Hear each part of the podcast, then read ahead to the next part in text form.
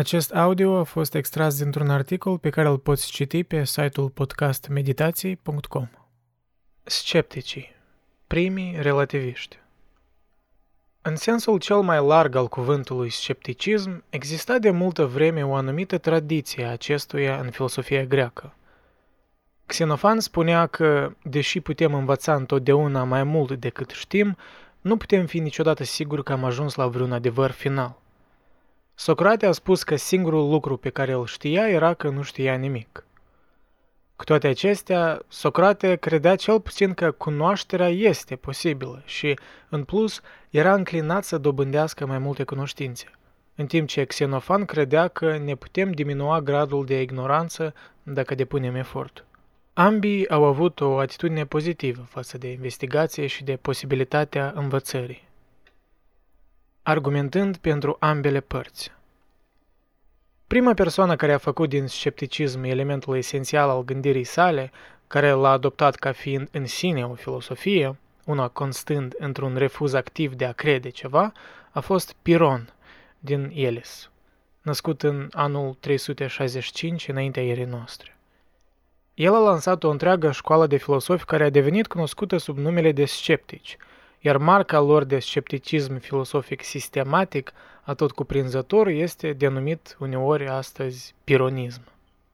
Piron servise ca soldat cu Alexandru cel Mare și a participat în campania lui până în India. Văzând o astfel de mare diversitate de țări și popoare, pare să fi imprimat în mintea lui diversitate de opinii care se găsesc în rândul ființelor umane. Pentru aproape tot ceea ce cred oamenii dintr-un loc, par să existe oameni în altă parte care cred contrariul. Și, în mod normal, argumentele sunt la fel de bune din ambele părți, sau cel puțin așa i s-a părut lui Piron. Tot ceea ce putem face este să înțelegem lucrurile așa cum ni se par. Dar aparențele sunt adesea înșelătoare, așa că nu ar trebui să presupunem niciodată adevărul unei explicații mai degrabă decât al oricărei alte. Cel mai bun lucru e să nu ne mai facem griji și să mergem cu ceea ce avem la dispoziție, adică să trăim cu orice obiceiuri și practici predominante în circumstanțele în care se întâmplă să ne aflăm. Cea mai completă relatare pe care o avem despre opiniile lui Piron este de la Sextus Empiricus, născut în circa anul 200, era noastră. Sextus nu a fost el însuși un gânditor original, dar a expus atât de bine argumentele altora încât scrierile sale au devenit influente. În secolul al IV-lea, Sfântul Grigorie l-a denunțat public împreună cu Piron, pentru că a infectat oamenii cu boala ticăloasă și malignă a scepticismului. O idee centrală a scepticismului poate fi găsită într-unul dintre citatele lui Sextus Empiricus. Citez. Prin scepticism ajungem mai întâi la suspendarea judecății – iar în al doilea rând la eliberarea de tulburări. Închid citatul. Piron a avut un elev, Timon din Flius, născut în 320 înaintea ierei noastre, care a susținut această atitudine cu argumente intelectuale mai substanțiale. În special, el a subliniat că fiecare argument sau dovadă a pornit de la premise pe care nu le-a stabilit ea însăși – dacă încerci să demonstrezi adevărul acelor premise prin alte argumente sau dovezi, atunci acestea trebuiau să se bazeze pe premise nedemonstrate. Și așa ad infinitum. Niciun motiv ultim al certitudinii nu a putut fi atins vreodată. Cu excepția poeziei scrise în timpul expediției lui Alexandru, Piron nu a scris nimic. Suntem, deci, obligați să încercăm să reconstruim filosofia din rapoartele altora – din păcate, rapoartele pe care le avem sunt fragmentare și, în multe cazuri, de o fiabilitate îndoielnică. Adeptul lui Piron, Timon, a scris numeroase poezii și lucrări în proză, dar dintre acestea supraviețuiesc doar fragmente și, în unele cazuri, rapoarte la mâna a doua. Este probabil ca o mare parte din ceea ce auzim despre Piron în sursele ulterioare, de asemenea, să derive indirect din Timon – dar deseori nu este posibil să se judece în cazuri individuale dacă este așa sau nu. Alte dificultăți legate de dovezile lui Timon sunt, în primul rând, că el scrie mai degrabă ca un devot decât ca un reporter neutru și, în al doilea rând, că majoritatea fragmentelor lui Timon derivă dintr-o poezie numită Siloi, și constau în schițe satirice în miniatură ale altor filosofi mai degrabă decât orice fel de expunere directă a perspectivei lui Piron. Totuși, pe lângă Sextus Empiricus, Timon este în mod clar cea mai importantă și cea mai de încredere sursă de informații despre Piron. Dintre dovezile de la Timon, o bucată este deosebit de importantă. Acesta este un rezumat al lui Aristocle peripatetic din Mesene, sfârșitul secolului I înaintea erei noastre, al unei relatări a lui Timon despre cele mai generale atitudini filosofice ale lui Piron. Academicienii contemporani sunt în general de acord că acest pasaj trebuie să fie piesa centrală a oricărei interpretări a filosofiei lui Piron. După moartea lui Timon, succesorul său, Arcesilaus, născut în 315 înaintea ierii noastre, a preluat conducerea Academiei lui Platon, care a rămas apoi în mâinile scepticilor timp de 200 de ani. Arcesilaus a avut două metode principale de predare – una era să expună argumente la fel de puternice pe ambele părți ale unei întrebări. Celălalt era să se ofere să infirme orice caz prezentat de unul dintre elevii săi. Succesorul său ca șef al Academiei, Carneades, născut în 214 înaintea erei noastre, a făcut o mare agitație într-o vizită la Roma, ținând o serie de prelegeri publice, în prima dintre care a expus cu forță părerile lui Platon și Aristotel despre justiție, iar apoi în a doua prelegere a respins tot ce spusese în prima. Relatările filosofilor și istoricilor vorbesc de obicei despre o întorsătură sceptică în Academie sau despre Academia sceptică. Autorii antici au numit școala lui Arcesilaus și a succesorilor săi noua Academie, pentru a o deosebi de veche Academie a predecesorilor săi. Unele avertismente și clarificări sunt totuși potrivite aici.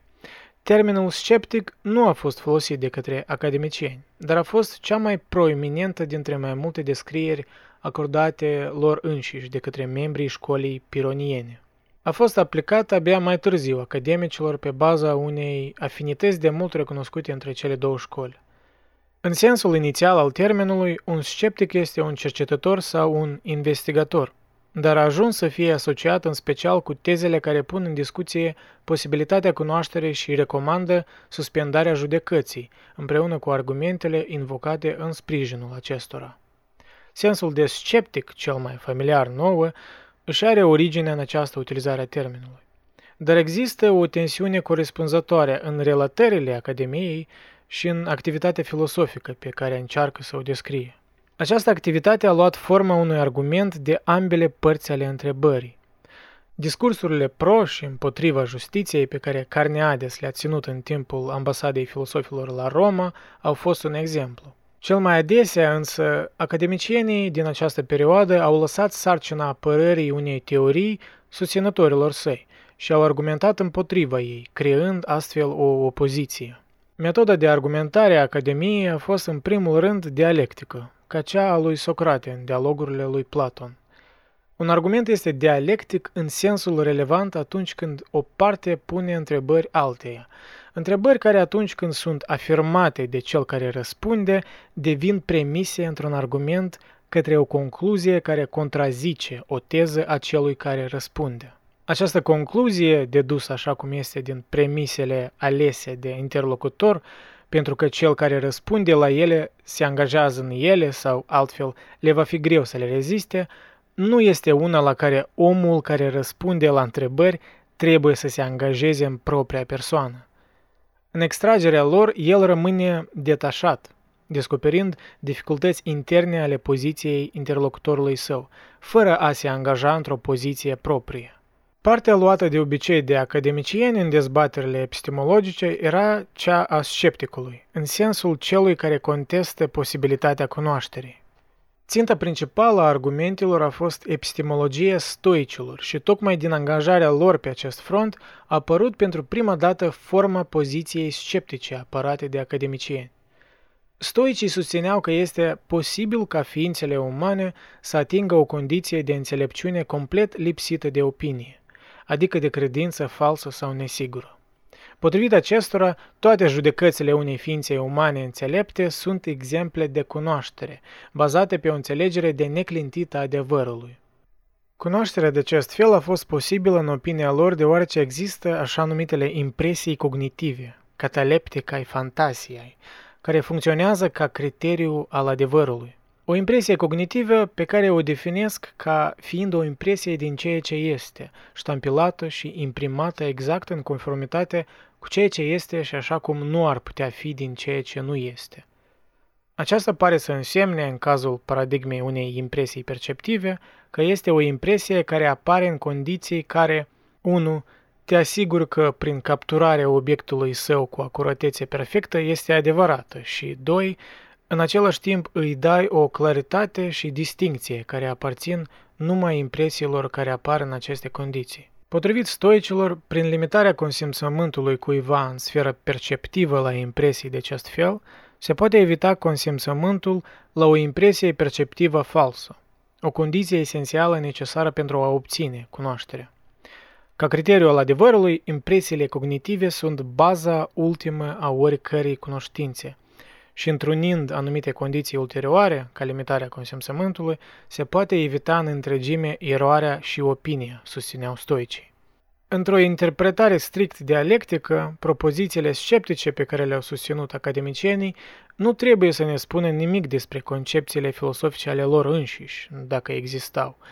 Poziția sceptică care cuprinde aceste două afirmații, că cunoașterea nu este posibilă și că ar trebui să suspendăm judecata despre orice, este o consecință nedorită a concepțiilor stoice și le prezintă stoicilor o problemă pe care este responsabilitatea lor să o rezolve, nu a Academiei. Desigur, Arcesilaus și alți academicieni, Carneades mai presus de toate, au apărat posibilitatea unei vieți fără cunoaștere și fără consimțământ. Dar asta nu trebuie să demonstreze că au avut cumva o poziție sceptică.